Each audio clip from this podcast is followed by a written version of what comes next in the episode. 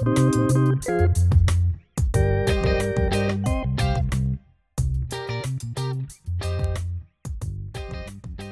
Mert. Selam Deniz. Nasılsın abi? İyidir Allah ne olsun. Ne konuşalım bugün? Bugün insanlık tarihi kadar eski bir konuyu konuşalım. Uzayı konuşalım. Peki güzel konu. Aklında ne var peki? Uzayla ilgili nelerden bahsetmek istersin? Uzay o kadar sonsuz ki konu olarak bile gruplamakta zorlanılabilecek bir konu. O yüzden ben bir iki tane konu seçtim. Fermi paradoksu, Goldilocks zone ve Kardashev e, ölçeği. Güzel. Aslında e, bir şekilde aşina olduğumuz terimler ama birazcık içine girerek belki de e, sohbeti şekillendirebiliriz. Tüm bu kavramlar uzayın ne kadar büyük bir yer olduğunu anlamlandırmak için geliştiren teoriler ve ne yazık ki çoğu sıradan insanın algılama kapasitesinin önüne geçen konular. Ben de o sıradan insanlardan bir tanesiyim. Yani uzay dediğimiz şeyin sonsuz olduğunu e, sorgusuz sualsiz kabul ediyorum ama o sonsuzluğun ne kadar olduğu konusu kafamda canlanmıyor yani o konuda bayağı zorlanıyorum. Zaten şey var mesela bir evren var. Bir de gözlemlenebilir evren var.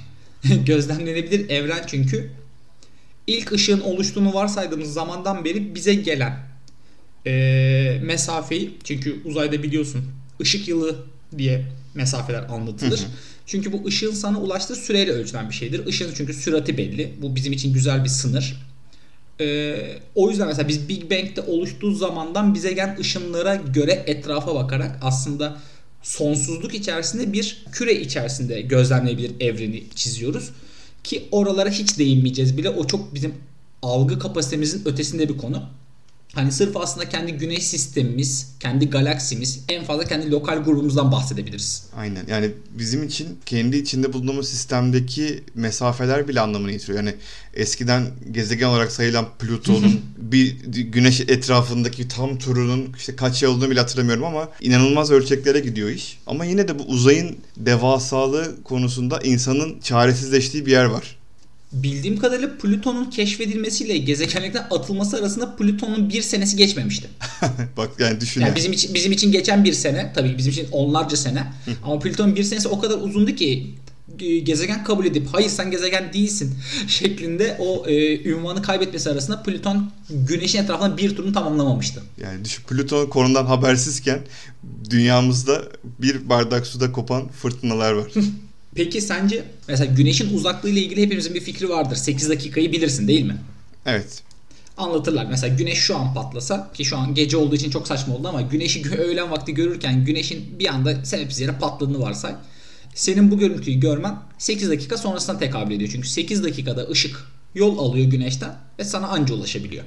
Güneşten peki bir sonraki en yakın gezegen Proxima Centauri bir sonraki yıldız patlasa bir sonraki en yakın yıldız evet. Patlasa. Sence bu ne kadar sürer? Bize ulaşması bu görüntünün? Bilmiyorum. Kaç yıl? Kaç yıllar ya da? 4 yıl. 4.2 ışık yılı uzaklıkta çünkü. Güneş bize 8 ışık dakikası uzaklıkta. Bir sonraki yıldız 4.2 ışık yılı uzaklıkta. E, hesabını buradan yapabilirsin. Yani bir anda mesafenin ne kadar açıldığını, bizim ne kadar e, elimizdeki teknolojiyle küçük, yavaş ve kısa ömürlü olduğumuzu düşünürsek uzay bizim için çoğu zaman ulaşılamayacak ve eski insanların tapacağı cinsten görkemli ve anlaşılmaz bir kavram aslında. Aynen yani uzay fikri bütün bu gördüğümüz şeyleri anlamlandırmak için inanılmaz bir kaynak. Çünkü önüne gerçekten sonsuz parçadan oluşan bir puzzle sunuyor. Ama iş gerçekten de oralara gidip keşfetmek, gerçekten sınırları aşıp bir insan, bir birey olarak oralara gitmek dediğimiz noktada kayış kopuyor gerçekten ama sıcak bir yaz günü başını kaldırıp o sonsuz yıldızlara baktığın zaman anlamlandırabilecek işte teknolojinin ya da matematiğin el verdiği şekilde klasifiye etmek için müthiş bir konu ama iş ne zaman ki gerçekten oralara gitmekten ya da oralarla alakalı somut bilgiler elde etmeye geldiği zaman insan algısı gerçekten su koy veriyor. Sana şeyi sormak istiyorum. Sen hiç Samanyolu'nu görme şansına sahip oldun mu? Sadece Pinterest'teki o güzel masalsı fotoğraflarda ama birebir kendim görmedim. Ee, bizim yaş grubumuzun daha doğrusu şehirlerde doğup büyüyen insanların talihsizliklerinden bir tanesi bu. Şehir ışıkları uzayı gözlemlemeyi çok büyük ölçüde engelliyor. Bu arada görmek derken teleskopla bakmaktan falan bahsetmiyorum. Yani doğru zamanda çıplak gözle de görebildiğin ki zaten insanların çok uzun zaman önce buna Milky Way ya da Türkçesi Samanyolu demesinin sebebi gerçekten öyle bir şeye benziyor olması. Hatta ben şeye benzetiyorum. Bizim bu sünnetlerde soldan sağa bir kuşak takılır ya çapraz. Maşallah. Bence bayağı ona benziyor. Böyle benim gördüğüm açıdan sol üstten sağ aşağı doğru böyle gerçekten gökyüzünü aydınlık kılacak bir şey vardı. Yani yıldızları görmüyordun. Aydınlığı görüyordun. Ee, o da şansıma ergenliğimde falandı galiba. Bundan herhalde 10-15 sene öncedir, 20 sene öncedir. Ee, bütün Aydın'da elektrik kesilmişti. Biz de o sırada Kuşadası'nda halamın yazlığındaydık. Akşam takılıyorduk arkadaşlarla. Ve bütün şehirde elektrik kesilmişti. Ee, zaten şehir ışıklarından kısmen uzaktaydık ve bir anda çok ciddi bir karanlığa bürünmüştü ortalık. Havada tertemiz açık bir gündü. Ben inanamamıştım gördüğüm şeye. Yani şöyle ki aa yıldız kaydı deme demiştik yaklaşık birkaç saniye sonra. Herhalde bir 90 saniye sonra 8. yıldız falan da kaydığı için bir tane daha kaydı falan diye artık böyle heyecanlanmıyorduk bile. Böyle e, bir süre gökyüzüne baktıktan sonra baya baya benim ilk uzaya ilgim orada başlamıştı. Ulan çok acayip bir şey var. Biz bunu görmüyormuşuz diye çok e, beni heyecanlandıran sonra araştırma yap, yapmamı sağlayan hatta işte ne bileyim yaptığım dövmelerden bir tanesine sebep olan bir hobime dönüştü. Seni müthiş kıskandım şu anda. Çünkü ben de hani ergenlik dönemlerimde ya da işte 12-13 yaşlarında o tarz fotoğraflara denk geldiğimde onların hepsinin aslında kurmaca fotoğraflar olduğunu düşünüyordum onu. Gerçekten bir insanın dünya üzerinde böyle bir şey görebilme ihtimalinin olduğunu inanmıyordum yani öyle söyleyeyim. Ee, senin dediğin gibi ışık kirliliği bunu hepimizden çalıyor. Bu anı yaşamayı, bu deneyim yaşamaktan hepimizi alıkoyuyor. Bence kampçılık dünyasının değer tekliflerinden biri de bu olabilir yani. Evet özgür ruh, doğayla bir olun, e, kafa rahatlığı ulaşın diye kampçılık yapılıyor ama belki de gerçekten astronomiyle de insanları kampçılığa çekebilir. Ben bu yüzden kamp malzemesi alıp ışık kirliliğinin çok daha az olduğu yerlere gidebilirim mesela. Yani düzgün bir teleskobun varsa biraz yükselebiliyorsan hava temizse şehir ışık ama şehirden gerçekten kaçman lazım çünkü senden çok uzaklardaki ışıklar bile aslında senin bir şekilde o görüntünü engelliyor. Sana gelecek ışıkların şeyini çalıyor. Işığını çalmak ışık için doğru bir benzetme olmadı ama e, full karanlıkta olmak hakikaten fark yaratan bir şey o konuda. Bu Samanyolu'nda bu arada kaç tane yıldız var? Hiçbir fikrim var mı? At bir rakam. Hiçbir fikrim yok. Milyar, 3 milyar. Muhakkak milyar. 400, 400 milyar yıldız olduğu söyleniyor. 400 milyar. Yani şu an anlamını yitirdi yani. Ben çünkü bir tek yıldızın etrafında dönüyor insanlık tarihimiz. Ona bakıyoruz, ona hiza alıyoruz falan. Bundan 400 milyar tane daha olduğu tahmin ediliyor. Abi tam zamanı hatırlamıyorum da bizim güneşin etrafında döndüğümüzün kabulü kaç yüzyıllık konu? Hani evvelinde güneş bizim etrafımızda dönüyordu ya. Hani her şey bizim etrafımızda dönüyordu. Evrenin merkezi bizdik. Düşün bak yani. Nasıl bir kibir, nasıl bir ego. Evrenin merkezinde biz varız dedik ve karşı çıkanların idam ettik. Bu konudan aslında şey çok güzel zıplanır. Ee, evrenin merkezinde olduğunu hissetmeyle aslında Fermi paradoksunun bence birbirine yakın konular. Sen ne düşünüyorsun Fermi paradoksu hakkında? Fermi paradoksu bence çok insani bir soru. Yani benim baktığım kadarıyla soru şuna bağlanıyor. Evet evren bu kadar fazla, bu kadar fazla yıldız var, bu kadar fazla gezegen var. Peki uzaylılar niye yok abi o zaman? Bu çok insancıl bir soru yani. Önce biraz Fermi paradoksunun ne olduğunu anlatsana bana. Fermi paradoksu dünyalılarla içinde bulunduğu bu evrendeki potansiyel rakamlara baktığın zaman potansiyel yıldızlar, o yıldızların etrafındaki yaşama ihtimali olan gezegenler sayısına baktığın zaman istatistiki anlamda o zaman biz uzaylılarla neden şu ana kadar temas etmedik? Çünkü matematiksel olarak evet evrende bizden de farklı yaşamın olması lazım. Fermi paradoksu bu var olan ihtimale karşı niye hala uzaylılarla temas etmediğimizi soran bir paradoks. Yani evet çok güzel özetledin. Aslında konu bundan ibaret. Biraz hikayeleştirilmiş kısmı ve aslında e, şakayla karışık sorulan bir sorunun çok ciddi cevapların olabilme ihtimali Fermi paradoksu ünlü yapıyor. 1950 yılında Enrico Fermi İtalyan Amerikalı bir bilim adamı arkadaşlarıyla konuşurken tam olarak bunu soruyor. Ya diyor matematiksel olarak çok fazla yıldız var. Çok fazla yıldızın çok fazla gezegeni var. Gezegenlerde dünyaya benzer şartların oluşma ihtimali yüksek. Hatta ileriki yıllarda bunun şöyle bir araştırması yapıldı. Ne kadar doğru bilmiyorum. Yani kökeni inemiyorum ama gelişmiş bir medeniyetin kendi galaksisini domine etmek için 4 milyon sene geçmesinin yeterli olduğu hesaplanıyor. Hani neye göre hesaplanıyor gerçekten bilmiyorum. Ki doğru da olmayabilir ama yani istatistik şu noktaya varıyor. Az önce söylemiştim ya Samanyolu'nda 400 milyar yıldız var. Bunların 20 milyarın abi güneş ve benzeri özelliklere sahip. Güneş büyüklüğünde yıldız olduğu söyleniyor. Abi bu 20 milyarın sadece %5'inde dünya benzeri bir gezegen olsa ve bunların sadece %0.1'inde yani binde birinde yaşam canlılık bir şekilde başlamış olsa sadece Samanyolu galaksisinde 1 milyon gezegende canlılığın olması gerekiyordu. Ve e, 13 küsür milyar yıl evrenin yaşı, 4,5 milyar yıldır dünya var. Çok yakın zamandır da güneş var. Soru şu. Nerede bu kodumun uzaylıları? Yani çünkü olması gereken yani bakıyorsun istatistiksel olarak bir yerde canlının başlamış olması gerekiyordu.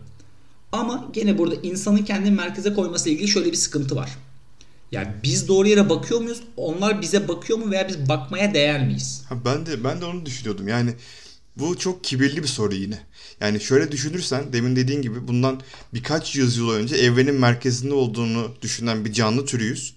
Evet sonra belli e, teknolojik devrimler yaşadık. Belli aydınlanma dönemlerinden geçtik ve şu anda daha doğru soruları sorabiliyoruz. Ya da sorduğumuzu tahmin ediyoruz. Bundan belki bir 600 yıl sonra da bize gülecekler belki. Neyse ama bu noktada da soru şuna geldi. Evet ben bütün hesaplamaları yapabilen bir canlı haline geldim. O zaman uzaylılarla niye hala temas etmedim? Abi biz daha bundan 600 yıl öncesine kadar kendi içinde bulunduğumuz gezegenin tüm coğrafi keşiflerini tamamlamamış bir ırkız yani. Hindistan'a gideyim derken Amerika kıtasını bulmuşuz.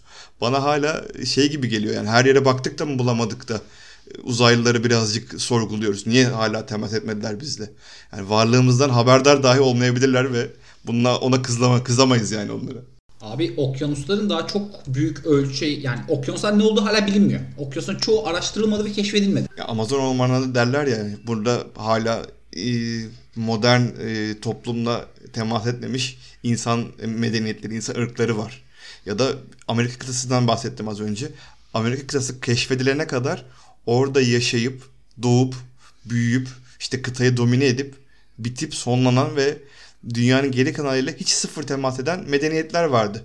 Yani şu anda biz dünya üzerinde belli bir hakimiyet kurduk. Evet dünyadaki artık tek akıllı ırkız, tek akıllı e, medeniyetiz ama bu diğer tüm evrendeki bu sonsuz evrendeki dönen devranda bir söz etkimiz ya da bir söz hakkımız olduğu anlamına gelmiyor. Orada da biz onları daha görüp anlamadan başlayıp biten milyonlarca medeniyet olma ihtimali var.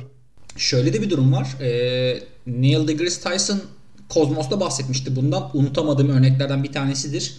Ee, bize genetik olarak en yakın canlı olan şempanzelerle biz %99 ve üzeri aynı genetik dizilime sahibiz. O kadar benzeriz. Ve bunların en zeki bireyi en fazla işaret dilini öğrenebiliyor. Biz ise Hubble teleskobunu icat edebiliyoruz. ISS International Space Station'dan uzayı gözlemleyebiliyoruz. İşte yeni New Horizons gönderdik. Plüton'u geçti. Güneş sisteminden çıktı. Gezmeye devam ediyor. Yani Elon Musk'ın yeni projelerin roketleri indirilebilir hale getirdi. Yani inanılmaz bilim açısından, teknoloji açısından inanılmaz yerlere varabiliyoruz. Ancak soru şu bizden de %1 daha fazla gelişmiş genetik dizilimi olan bir canlı için biz çok alakasız bir durumda olabiliriz. Yani o şempanze işaret biliyor ve bundan daha fazla gelişemiyor. Biz ise Hubble teleskobunu icat edebiliyoruz. Kolektif bir eforla. Yani sence uzayı veya Hubble teleskobunu anlıyor mu şempanze? Belki biz de birilerine göre şempanze e, standardında bir şeyler yapıyoruz henüz. Aynen. Burada tavanımızın ne kadar gideceği kritik soru. Yani teknolojik olarak da keşfedebileceğimiz, yapabileceğimiz tavan neresi? Ama o tavan dışarıdaki bir medeniyetin göre yok değerinde bile olabilir. Yani, bunun, yani böyle bir ihtimal varken de can hıraş farklı bir medeniyet aramamız da riskli biraz. Yani gerçekten bulduğumuz şey bizi çok mutlu etmeyebilir. Yani kendi sonumuzu arıyor olabiliriz bir yandan da. Yani neden etsin ki zaten? Yani burada neden mutlu son olduğu varsayılıyor. Kesinlikle. Peki demin dedin ya bu yaşanabilir gezegen kavramı. Buradan da birazcık Goldilocks zone'dan bahsedelim. Nedir bu yaşanabilir kılan? Goldilocks zone deliliğe tabir edilen alan tam olarak nasıl bir alan? Ya Goldilocks zone bunun gene biraz şeyi e, ne derler sempatik ismi akılda kalacak ismi. E, bu normalde habitable zone yani yaşamın başlayabileceği bölge diye geçiyor. E, açıklaması ne? Her yıldıza belli bir uzaklıkta çok sıcak veya çok soğuk olmayan bir bölge var. Çünkü güneşine yani yıldızına çok yakınsan çok sıcak olur. Uzaksan da ısı yeterli değildir. E, ve şey de önemli. Yıldızının boyutuna göre nasıl bir çekim kuvvetine kapıldığın da önemli. Yani kendi etrafında tur atabiliyor musun, atamıyor musun? Mesela ayın bizimle ilişkisi öyledir ya. Ay çünkü e, büyüklüğüne göre olmasından daha yakın bir yörüngededir. O yüzden tek tarafını görür sürekli. Dark Side of the Moon muhabbeti vardır hani. Mesela bu yaşamın başlaması için doğru bir çekim alanı değil. Sen yıldızından hep tek tarafına ışık alıyorsan bir o tarafın çok sıcak olur, diğer tarafın çok soğuk olur ve kendi etrafında tur yapmadığın için mevsimler oluşmaz. Mevsimler oluşmadığı için de canlının oluşma ihtimali oldukça düşer. E, Goldilocks zone budur abi. Büyüklüğüne göre yıldızına olman gereken ideal bir alan vardır. Ne çok sıcak ne çok soğuk ve e, orada bizim anlayabildiğimiz karbon bazlı yaşamın başlayabileceğini varsayıyoruz. Sen söyle Goldilocks zone'a neden Goldilocks zone deniyor peki? Ben çok uzun bir süre Goldilocks zone kavramını dinlerken bunun da çok seçkin, saygın bir bilim adamı olduğunu düşünüyordum. Ama sonra yakın bir zamanda araştırdığım zaman bu ismin e, tamamen çocuklar için e, uydurulmuş bir masaldan e, çıktığını öğrendim.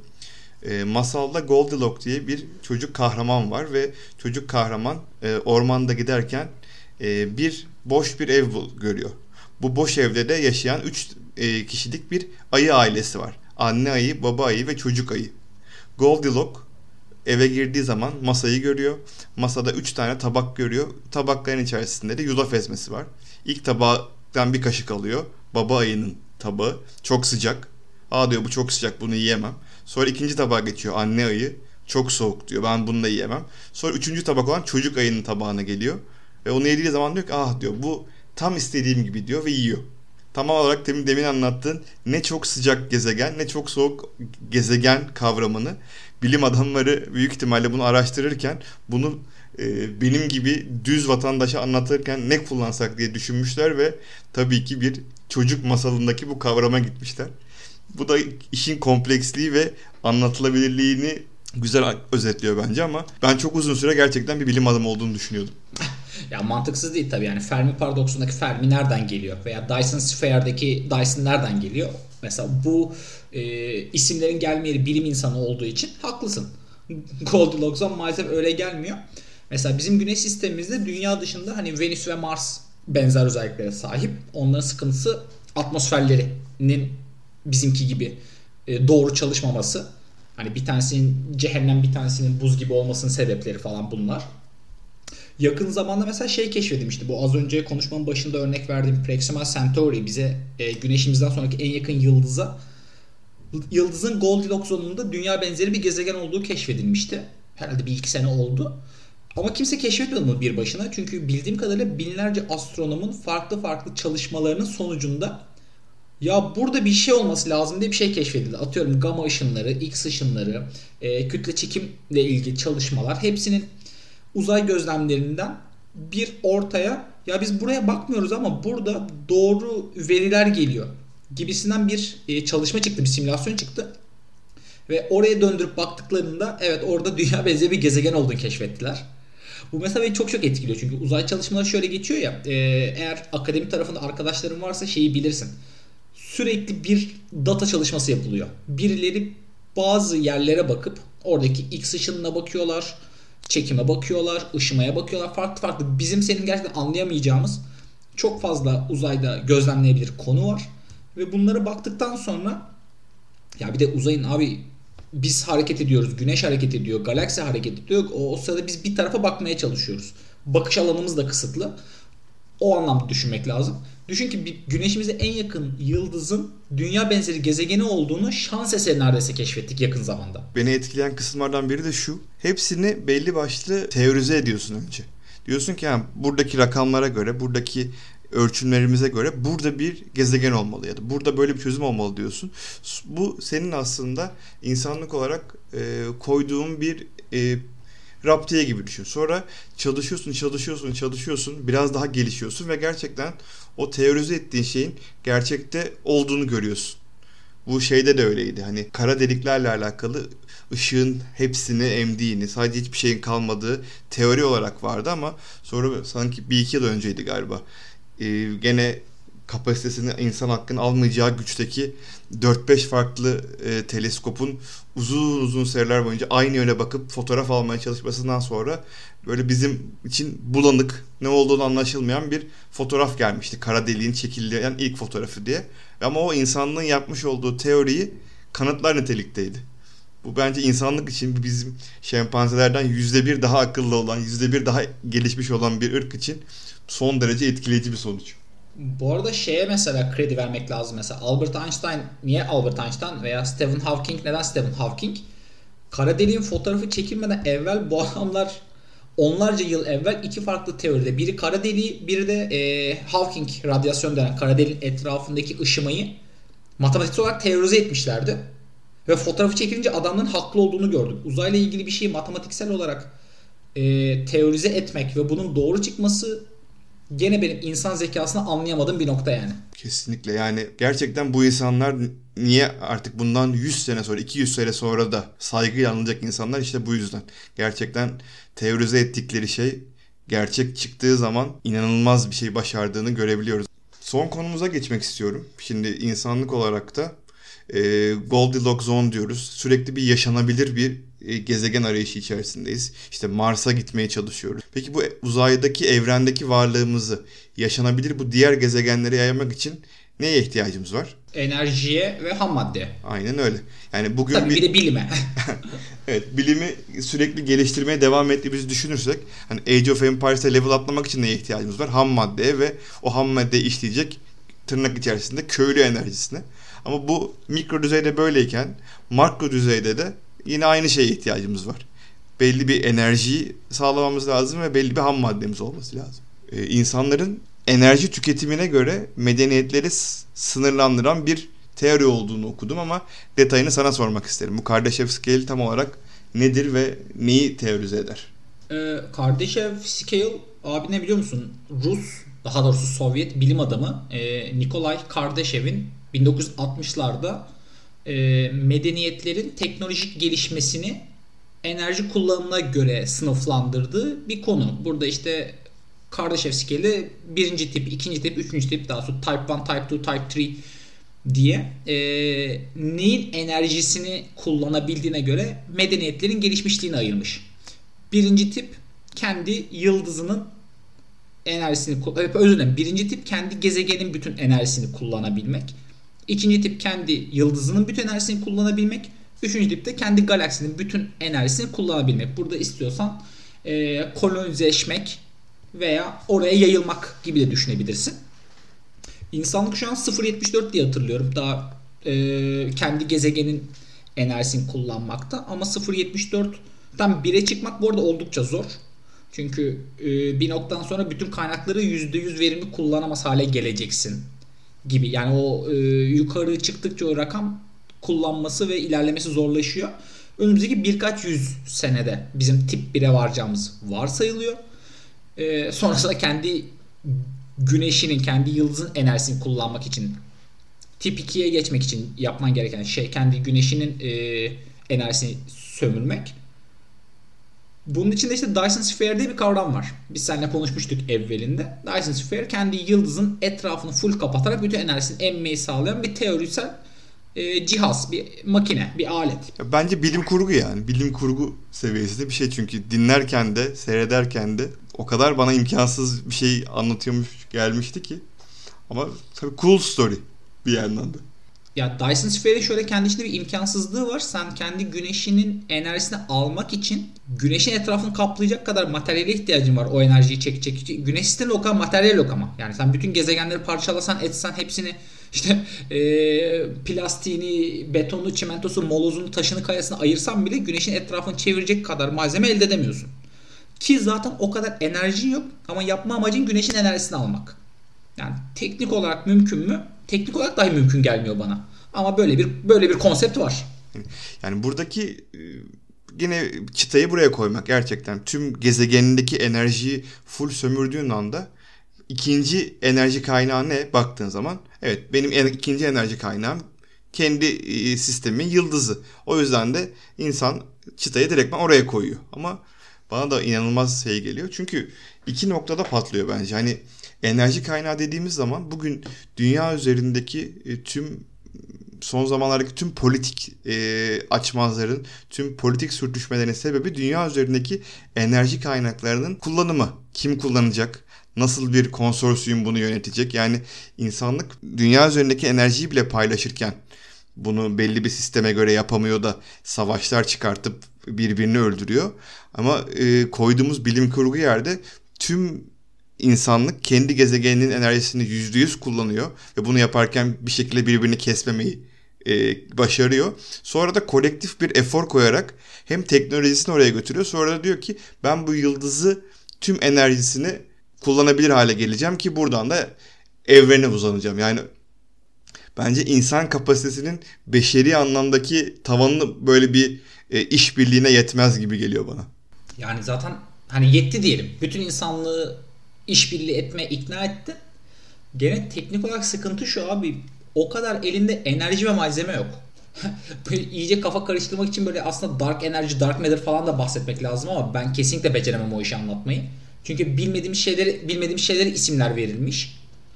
Ve e, bir arkadaşım şöyle anlatmış ne kadar doğru bilmiyorum. Hani bu tam olarak gözlemlenemeyen ama varlığı bilinen maddelerle ilgili şey örneğini vermişti.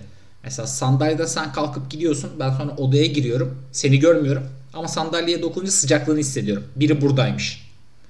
Çok çok kabaca örneği hani bu vermişti. Uzay bazında buna benzer konseptlerin varlığı sürekli olan şey çünkü ıı, bizim anlayabildiğimiz madde bütün uzayın %5'ini kaplıyor. %95'i işte dark matter ve dark enerjiden oluşuyor. Ki dediğim gibi anlatabileceğim şeyler değil. Bunlar daha çok işte vakum etkisiyle veya hani kara madde gibi garip kavramlar. Hani uzayın büyüklüğünü falan filan da geçtim. Uzayda biz ne olduğunu da bilmiyoruz. O da çok ilginç bir şey. Yani bizim atmosferi terk eder terk etmez neyle bir arada olduğu, neyin içinde olduğu çok karışık. Hani bir asteroid sana yanından geçiyorsa o madde. Sen maddesin. Senin yaptığın gemi madde, gezegenler madde. Ama bu kadar. Kalan şeyin tam olarak ne olduğunu bilmiyorsun abi. Ve gerçekten insan zihninin yetemeyeceği konular haline geliyor otomatik olarak. Acaba bizim bizim ömrümüz yetecek mi acaba bunların ne olduğunu isimlendirmeye, anlamaya, algılamaya, belki anlatabilmeye? Yani burada insanların beşeri anlamdaki atılımı çok efsane. Yani 20. yüzyılın başında e, ilk defa uçmayı beceren bir e, medeniyetiz biz. Olabilir mi? Yani uçak imkansız bir şeydirden ve insan yapımı bir makineyle havada durmak mümkündür noktasına gelen e, bir medeniyet. Bundan 60 yıl sonra farklı bir gök cismine insan indirdi. Yani buradaki e, zıplamadaki radikalliği karşısında saygı duymamız lazım hepimizin. Çünkü gerçekten insan e, çerçevesinde inanılmaz bir sıçrama. Ve biz de şu anda o tarihten sonra e, araştırma anlamında, gözlemleme anlamında teknolojimizi inanılmaz boyutlara getirdik. Teleskoplar olsun, ölçme teknikleri olsun. Ve şu anda da hepimiz e, elimizde çekirdekli heyecanla Mars'a insanlığın Mars'a gitme serüvenini takip etmeye çalışıyoruz. Kendi ömrüm içerisinde Mars'a Mars'la alakalı böyle ikonik bir an yaşamayı bekliyorum. Onun ötesinde bir beklentim yok açıkçası. Onun öteki taraf çünkü zor ama Mars'la alakalı artık 60'ımda mı olur, 70'imde mi, 80'imde mi bilmiyorum ama bir şekilde bir insanın Mars'a gittiğini görmeyi bekliyorum açıkçası.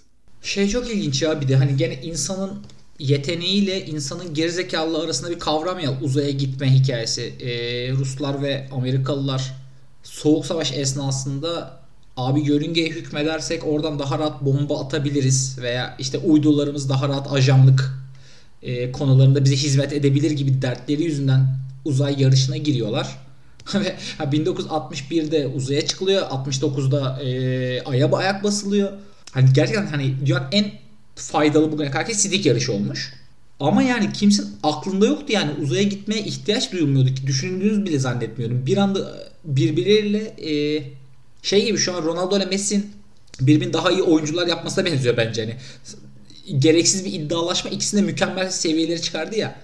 Ee, adamlar uzaya gitmeyi tamamen askeri amaçlarla güderken e, şu an içinde bulunduğumuz hani bu uydular sürekli hava durumundan haberdar olmamız, sürekli herkesle çok rahat iletişim halinde olmamız, dışarı uzayla ilgili bilgi sahibi olmamız hepsi e, o komik sidik yarışının bize pozitif çıktıları olarak döndü 40-50 sene sonra. Aynen öyle ve dediğin gibi o sidik yarışının temelinde şu vardı. Ben uzayla alakalı keşifleri ondan daha önce yapayım ki farklı bir ülkede doğduğu için farklı benden farklı düşündüğü için o e, ülkedeki insanların hepsini yok edebileyim ondan daha önce. Bu motivasyonla bu araştırmaların hepsi yapıldı. Farklı düşünüyor diye farklı e, ideolojilere inandığı için onları topluca öldürmek isteyen iki medeniyet sayesinde bugün evimizden çıkıp işe giderken GPS aracılığıyla daha az trafikli olan yoldan gidebiliyoruz. Dünyanın en saçma neden sonuç ilişkisi olabilir yani. Neyse teşekkür ederiz. Bu mesela Yuri Gagarin'le ilgili şey derler ya Yuri Gagarin uzaya ilk giden insan değil. İlk canlı dönen insan. Doğru. Ruslar acaba o o 1960'larda kaç insan harcadılar bu yolda? Doğru. Birazcık dark humor oldu ama ha, doğru bir yorum yani. Okey. Eklemek istediğin bir şey var mı uzayla ilgili dostum? Ben son şey şunu söyleyeyim öyle de kapatalım derim. Yani şu andaki tüm enerjimizi, eforumuzu e, Mars'a gitmek üzerine kuruyoruz ya da farklı yaşanabilir bir gezegen bulmaya yoruyoruz. Çünkü bunun özünde e, şunu çok somut olarak bilmemiz yatıyor. Biz çok uzak olmayacak bir iki jenerasyon içerisinde içinde bulunduğumuz gezegeni yaşanabilir bir yer olmaktan çıkartacağız. Yani biz ipin ucunu kaçırdık ve bence insanlık bundan emin olduğu için gerek Mars olur, gerek farklı bir ihtimal olur. Burayı yaşanabilir hale kırmaya kılmak için çalışıyor. Çünkü biliyor ki biz içinde bulunduğumuz bu gezegeni harcadık, hor kullandık ve artık bunun geri dönüşü çok yok. Bu birazcık bizim adımıza üzücü bir şey. Bu Matrix'te çok ikonik bir sahne vardır. Hani Agent Smith'in Morpheus'la e, sorguladığı sahne. Ve o şey derdi yani insanlık olarak benim midemi bulandırıyorsunuz. Siz çünkü aynı bir virüs gibi davranıyorsunuz. İçinde bulunduğunuz yeri enerjisini tüketiyorsunuz ve ondan sonra da bitirip bir sonrakine geçiyorsunuz. Siz bir virüssünüz diyordu. Ben kendisine yıllar geçtikçe ve benim işte aklım ermeye başladıkça Agent Smith'in haklı bir yorumda bulunduğunu ve ona karşı mahcup olduğumuzu düşünüyorum. Neyse. Agent Smith'e hak verildiğine göre bizim bu akşam yatma vaktimiz gelmiş. Aynen öyle. Tamamdır Deniz'ciğim. O zaman görüşürüz bir sonraki bölümde. Görüşürüz Mert.